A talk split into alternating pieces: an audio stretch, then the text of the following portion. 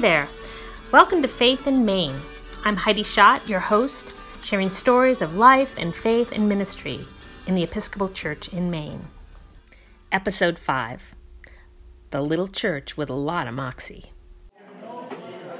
After a recent diocesan council meeting at St. Dunstan's in Ellsworth, I probably should have been helping to clean up, but instead I pulled aside the Reverend Bo Wagner, rector of St. Matthew's Episcopal Church in Lisbon, Maine.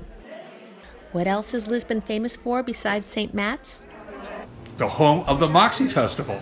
Moxie is a soda pop, a soda drink, if you will. At one point, it was the main competitor to Coca Cola way back in the day. Um, however, Coca Cola and Pepsi and the other sodas tend towards the sweet.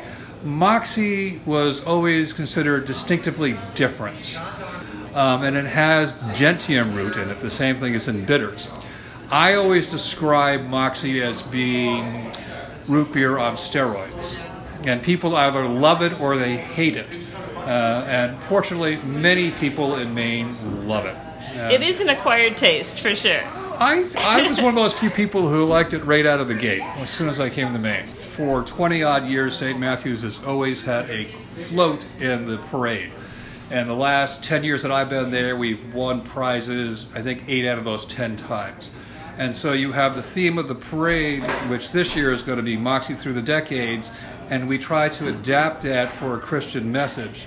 So if, if you go by our church during the festival days, um, you'll always see our classic Moxie sign, which says, um, Moxie is our flavor and Jesus is our Savior. Um, we engage, we walk through town with orange red Moxie t shirts which simply have a little cross in St. Matthew's on the front, and on the back we have these huge letters to make Jesus known. St. Matthew's Church, the little church with lots of moxie. Um, and we have done various things during the years. Uh, we always have our parade float where we hand out um, candy. We actually had a family come to church and join us because they are people of color, and we were one of the few floats which actually gave their kids candy during the parade and then they joined our community. My wife actually ran the festival a few years back before they had a professional come in and start running it. Um, last year we did, my wife did the, the Moxie tasting, um, recipe tasting contest and the Moxie chugging contest.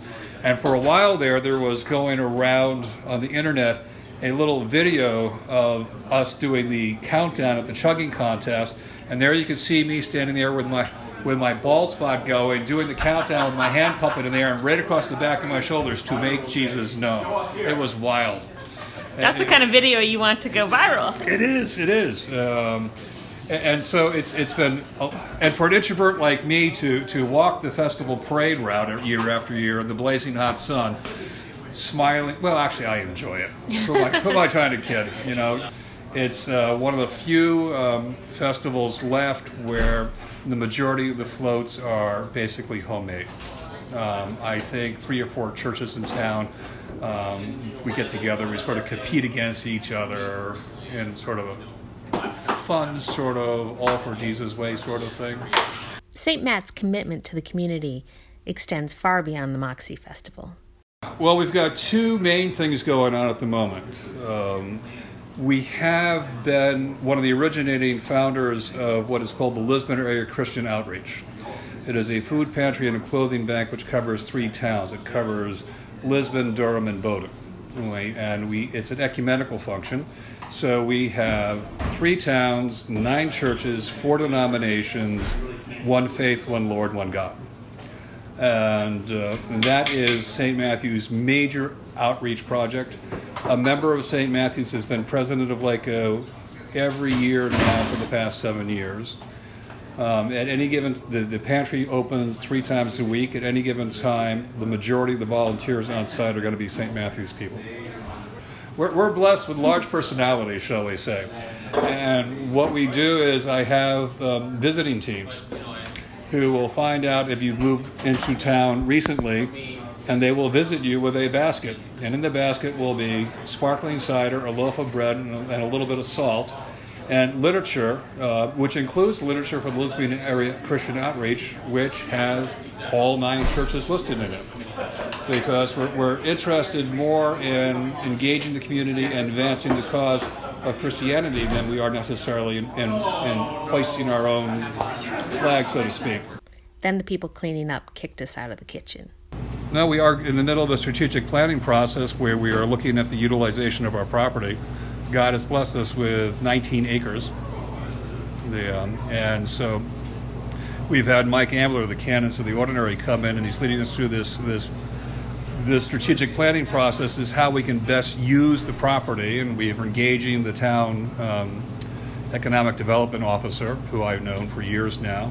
Um, she's been up and made presentations. Mike's been in. Um, we're thinking about such things as utilizing part of the property for senior housing, part of the property for community gardens, um, that sort of thing. Um, and of course, in the last couple years, we finally managed to get.